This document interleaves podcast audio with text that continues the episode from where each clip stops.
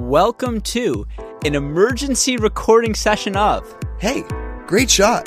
My name's Alex Gruskin. Joining me, as always, my doubles partner, partner in crime, and the first call I made after Jack Sock's victory, Max Rothman. Hey, great shot. He literally called me immediately. It was hilarious. I mean, we were texting during the match. That's I was true. sending you my face, showing you what I was looking like. It, it was, I mean, it was a big moment for me. Eh, well, it's a big moment for American tennis. It's crazy. So, if you don't know what we're talking about, Jack Sock this past weekend became the first American male since 2010 to win a Masters Series title. Of course, Andy Roddick won the 2010 Miami tournament. Some other things, he snapped a 107 tournament winning streak in Masters Series 1000s, Grand Slams, and World Tour finals by European men. That's really something. 107 in a row.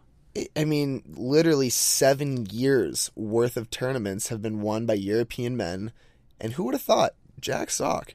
I, Yeah. gu- I guess, you know what? That doesn't surprise me. No, really impressive. I mean, a couple other things. He became the first American since Mardy Fish in 2011 to qualify for the World Tour Finals. He cracked the top 10, the first American to do so since Isner in 2014. I mean, we've been talking about who's going to crack the top 10 of these young Americans. I mean, he's not considered the young American anymore, but we haven't seen an American crack the top 10 in a while. So then let's get right into it. What does this result do for your projections on Jack Sock's career? Just so you listeners are aware, Jack Sock, though he's been on tour for seven years, turned 25 this past September. So really, he's just entering his physical prime. What do you think? You know, yes, I- think, you know, we've seen him progress a lot over the last year or two, but does this have implications for the next year or so? I'm not so sure. Um, you know, his ranking will help him get better seeding in some of these tournaments and eh, which doesn't always help because you get guys in the early rounds who are still very high caliber of, of a player and you have to recognize that the draw he had in this tournament was a bit of a fluke. Yeah, so let's set the scene a little bit. Coming into this tournament, no Federer, no Murray, no Djokovic, no Wawrinka, no Nishikori, even no Milos Raonic. And we lost Nadal halfway through the Exactly. tournament. He was number one in the world, and then he was good to go. So let's talk about who Jack Sock beat. First round, he beat Kyle Edmund in three. Then he beat home favorite Lucas Pouille. He beat Fernando Verdasco in three. He beat a white hot Julien Benneteau. And then he beat an even hotter Filip Krajinovic. And so, you know, not the most impressive draw. What did you think? How did Sock play? Was there something noticeably different about his game, or was it simply a product of the dearth of top players? You know, I think he was playing well. I'm not going to take away the credit from him because, you know, you don't win an ATP 1000 by playing poorly. Um, but, you know, you really got to say that this draw was the the main factor contributing to his win. I think the the highest ranking ranked player that he beat in this tournament was ranked 18 in the world. And you know, usually you don't see that in in a champion of an ATP 1000. And you know, coming into the tournament, there really was an opportunity for a couple of players to qualify for that ATP World Tour Finals. You know, Pablo Carreno Busta, Sam Querrey, Kevin Anderson, people who had had results at slams, were the front runners. And early on in the tournament, they all fell. And so, credit to Jack Sock for taking this opportunity. I really thought he played with renewed confidence. You know, swagger is an overused term in tennis because how do you quantify swagger? But you can definitely notice confidence, and whether it's looking towards his box, you know, hitting the forehand confidently, he looked good. Yeah, and, and I think this is something you may disagree with me on, but I do feel like he was hitting the backhand well. I know we always criticize his backhand, and it's something that Rightfully he- so. Yeah, absolutely. It's something he will forever need to work on.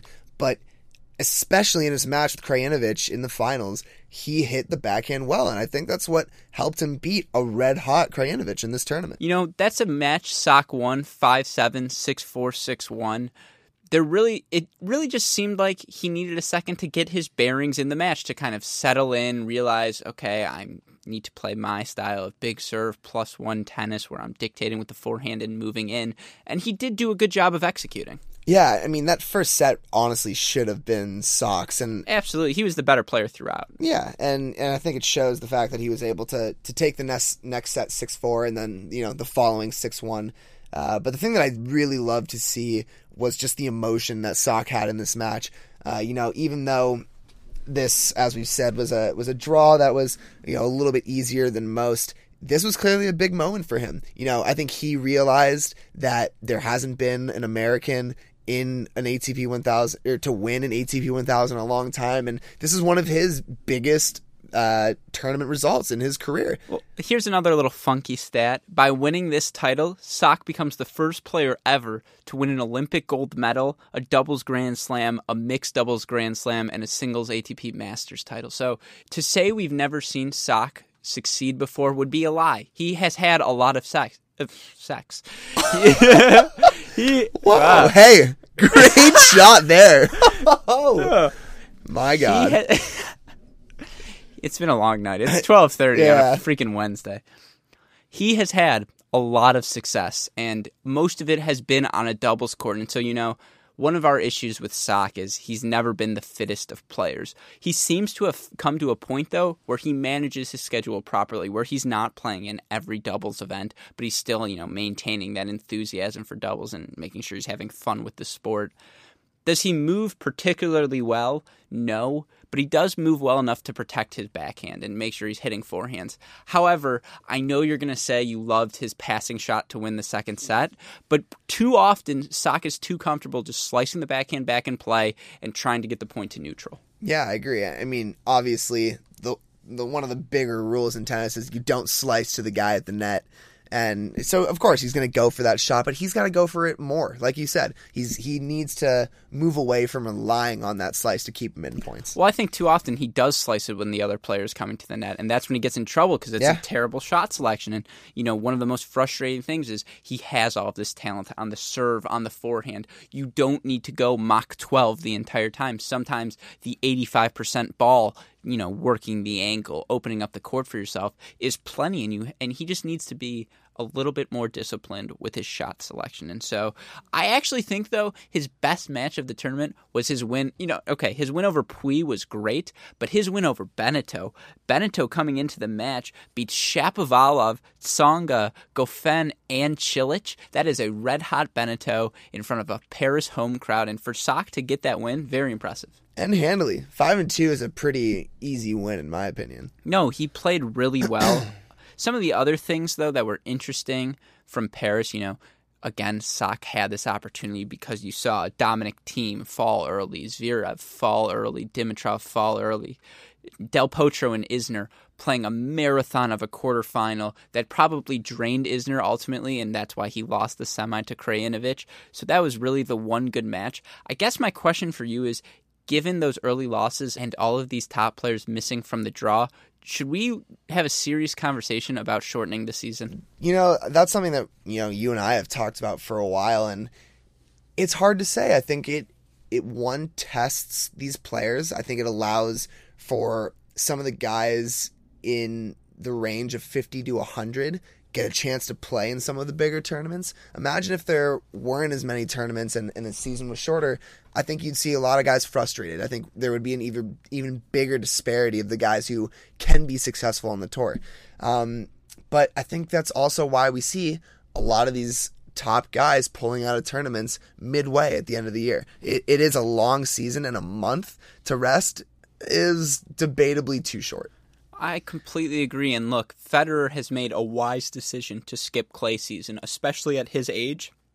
You're just not going to be able to put that many repetitions on your body. And he's become aware of this. I think Murray, Djokovic, all of these guys, Stan, Nishikori, they shut it down because they know their body is not in a position to where they're going to be competing at a top level in 2018. And the ATP Tour should never be in a position of putting their players in that situation.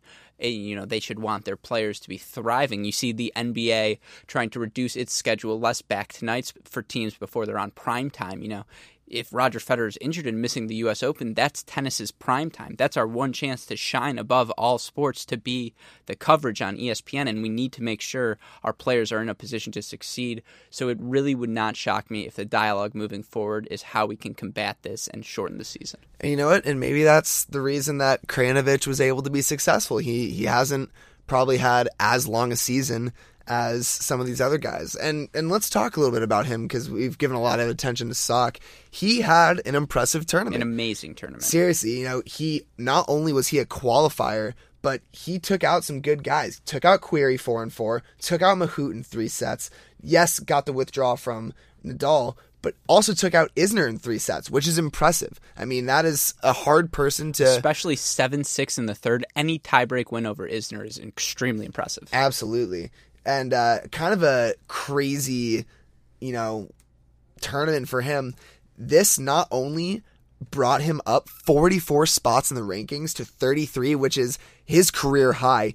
He also earned $485,000 from this tournament, which is about a third of his career earnings in one tournament. I mean, that's ridiculous. If I was him, I'm going straight to Italy with those next gen players and partying. I mean, right away. I'm going I to that draw be, ceremony. I would not be surprised if he was there right now partying it up. So, speaking of which, that brings us to the next thing we want to discuss. We do want to have a conversation about the next gen finals and what we've thought of the rule changes so far, but we have to start with the controversy surrounding the draw ceremony. If you haven't seen what happened yet, I really suggest you go watch some videos. You can find them all over Twitter, and you know, Google isn't dead yet, so just go search that as well. So, the draw ceremony event was put on by the sponsor Red Bull, not by the Italian Tennis Federation, you know, not by the ATP Tour, though I'm sure they knew what was going to happen. And Red Bull, in an attempt, they said, to promote Italy's culture, had these beautiful supermodels bring these, you know, under 21 year old men out onto the stage. And to find out their draw selection, you had players using their teeth and pulling gloves off of these models. You had models exposing themselves, you know, not entirely, but exposing a lot of their body to these players to show them what group they were in. It was really funny. If you watch Jared Donaldson, you'd see how uncomfortable God, he looks he during so the whole awkward, event. so yeah. awkward. And so, you know, just given the current climate of things, it was a really tone deaf move by the entire event to not be aware of what's going on and being aware how you know people could be offended by the sexualizing how people could be offended by the entire situation. I want to get your take. I mean i completely agree. You know i understand the the intention behind you know combining the the models with the players you know milan being one of the you know fashion capitals of the world and and bringing in these young guys to to pair up with models and, and bringing in the fashion. You know, it's it's everything you'd want to see with the sport. Uh, but the way that they went about it was just poor. It was in bad taste. Like you said, they have to recognize the What's climate in the world right now, and and to not have thought about the implications of you know ripping off clothing with teeth from these younger guys is you know, a, a little short sighted, in my opinion. My biggest problem with the entire thing is the next gen finals are supposed to spotlight the future of tennis, right? There are all these innovative rule changes, which we'll get to. There are all these young talents that we're hoping will be the face of tennis for the future. And this is going to be a lot of people's first impression of them. And so I'm all for trying to broaden the appeal and do an event like this where you bring in an exciting sponsor like Red Bull to try and spice up the event and, you know, have it appeal to the youth and to a 16 year old kid, nothing looks better than models. It's just you cannot alienate the rest of the fan base. You cannot make it look like such an immature sport. Yeah, I agree. I think, you know, that was probably part of the original intention of this partnership and it's just unfortunate that the the way that it unfolded. Absolutely. Uh, but let's get into the fun part of the next gen finals. Let's talk about the rule changes. You know, they're featuring a court with no doubles alleys. They're playing best of five sets to four, no ad scoring. What it's are your thoughts? Well, it's kind of like our club tennis tryouts. It's amazing. And the quick pace, they are, you know, I understand why traditionalists would say the scoring in tennis is perfect. The seven deuce game is something that, you know, it's a match within itself. It's something that is so so appealing to so many fans but the high pressure intensity of a deuce point, the idea that if you get broken at one all, you might be done for the set, and that is crucial. It makes every point that much more important. Important. Important. Important. what is wrong with me?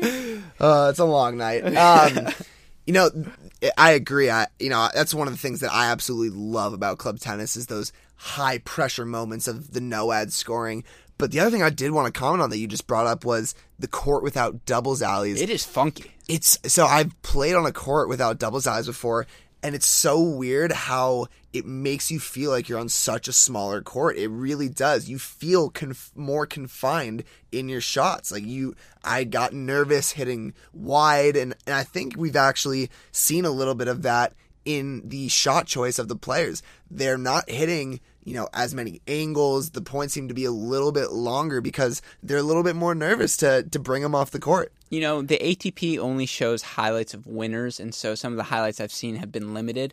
But a lot of the winners seem to be going down the line. Yeah. I wonder if players, ha- you know, their depth perception is off because there's no alley. Seriously, it, it does really change your perception of the court. It's it's a weird. It a also weird looks mindset. like they're moving like crazy. Yes. you know? it looks like they're everywhere. They're covering the I- court. right? And yeah, these guys are young and they're probably you know really fighting out there. But it looks like they're covering everything. Yeah, no stone is left unturned. It's pretty wild. I don't really dislike it. I you know, would you want it at a major? I guess that, no, absolutely not. You say absolutely not. No. What about no ad? Oh, at a major? Yeah, still f- best of five sets, regular scoring except for no ad. That like my first thought goes to the Isner Mahut match. Can you imagine that? Yeah, thank God. Day three of that match was a waste of time. Like Sure, It but was sweet. then we wouldn't have had the best thing, to, the best thing to come out of that match was the Andy Samberg, Jon Snow documentary. That's the only good The thing. seven days in hell. Oh, that is a great. If you haven't seen that and you like tennis, go watch it. Yeah, it's, just so funny. so comical. Serena makes an appearance. Oh, it's, it's great. Johnny Max in it. It's perfect. Absolutely. So yeah, what's your favorite of the rule changes? I haven't really noticed anything other than the court aesthetics, to be honest. Maybe because I'm used to no ad. Yeah, I- mean, I would. Obviously, I'm a fan of the the four games. I think that's the a pretty interesting way to go about it, and making them go three out of five is at, is at least a little bit more interesting. Yeah, I agree. I want to talk about the results real quick. Unfortunately, we're recording this before it ends, but it looks like the best players in the tournament draw thus far have been Hyung Chung of Korea and Borna Coric of Croatia. I just what what have you thought? Who I mean, Shapovalov got a win today, but he didn't really look that impressive. Khachanov, Rublev, Medvedev looked the same. Yeah, I was gonna Donaldson say sucked. yes. I mean, Donaldson was bad, but I, I watched the Shapovalov versus Chung match. You know, when I was watching that first set, I I really saw Shapovalov taking it in three, and you know, uh, Chung, you know, he's p- played well in the match, but he's not the kind of guy who's going to go out there and hurt you. And that's just a match that Shapovalov's got to win. You know, if he wants to prove that he can be one of these next guys to break the top 20, the top 10, he's got to take control of that match and, and beat Chung handily. Well, I mean, we just talked about the schedule and how rigorous it is and how hard it is on these He's players' playing body. a lot. But Chung has been moving incredibly well for a tournament that started in November. For Chung to still have this much leg underneath him, obviously that prize money at the end is you know all the incentive one would need, and I think you see that in Coric's play as well. But Chung has been a wall out there. I mean, the guy's just not missing. Yeah, no, I, agree, and yeah, I think the prize money is huge. You know, thirty thousand dollars per win. That's Is it really thirty thirty thousand per win. I didn't know that. That's a it's a pretty That hefty oh prize for, for a couple sets of tennis. Let me tell you, I would I would take that. Yeah, for sure. Especially if it's only up to four and it's no ad. I'm entirely in on that. Oh, I'm there. Okay, given what you've seen, I'll give you a chance to amend your prediction. I took Coric. I'm sticking with him. Who are you taking? You said Shapovalov. You still D I'm gonna stick with him. I, I know he didn't look good in that first set. He took the win today. I think he could pull it out. Of the Russians, Khachanov, Rublev, Medvedev. Who do you like the most? I like Rublev's game. Yeah? I really do. You know the Italian Gianluigi Quinzini. Yeah. He, he gave uh, Rublev a real test in that first match, and credit to him for utilizing that Italian crowd. Yeah, But yeah, Rublev's forehand is really something. dude, Rublev. He's also moving well. quarterfinalist at the U.S. Open. Yeah. Yeah. he can really. I mean, another player who protects his backhand, but I think he doesn't need to. I like his backhand. Uh, you're you're right. He does have a solid backhand, but maybe that's where he's going to distinguish himself is if he can, you know, move around it and, and utilize the forehand. Maybe that's where he'll be successful. I will say, high energy matches. These guys are out there They want it. Yeah, absolutely. It is refreshing. Between this and Laver Cup, we have really been treated to some excellent end of year events. Yeah, and let's hope that there's uh, maybe a couple more of these new events coming up in the coming years. No, for sure. But with that, we'll end our emergency podcast. Max Rothman, thank you for joining me on such short notice. Of course, anything for a Jack Sock win. exactly. A, a special hey, great shot to him again. And, you know, of course, Max Fligner, our super producer, thank you as always. You have a heck of a job to do. But for Alex Gruskin, Max Rothman, Max Fligner, we say to you, Hey, ATP Next Gen Finals, great shot. we'll see you next time. Thanks, guys.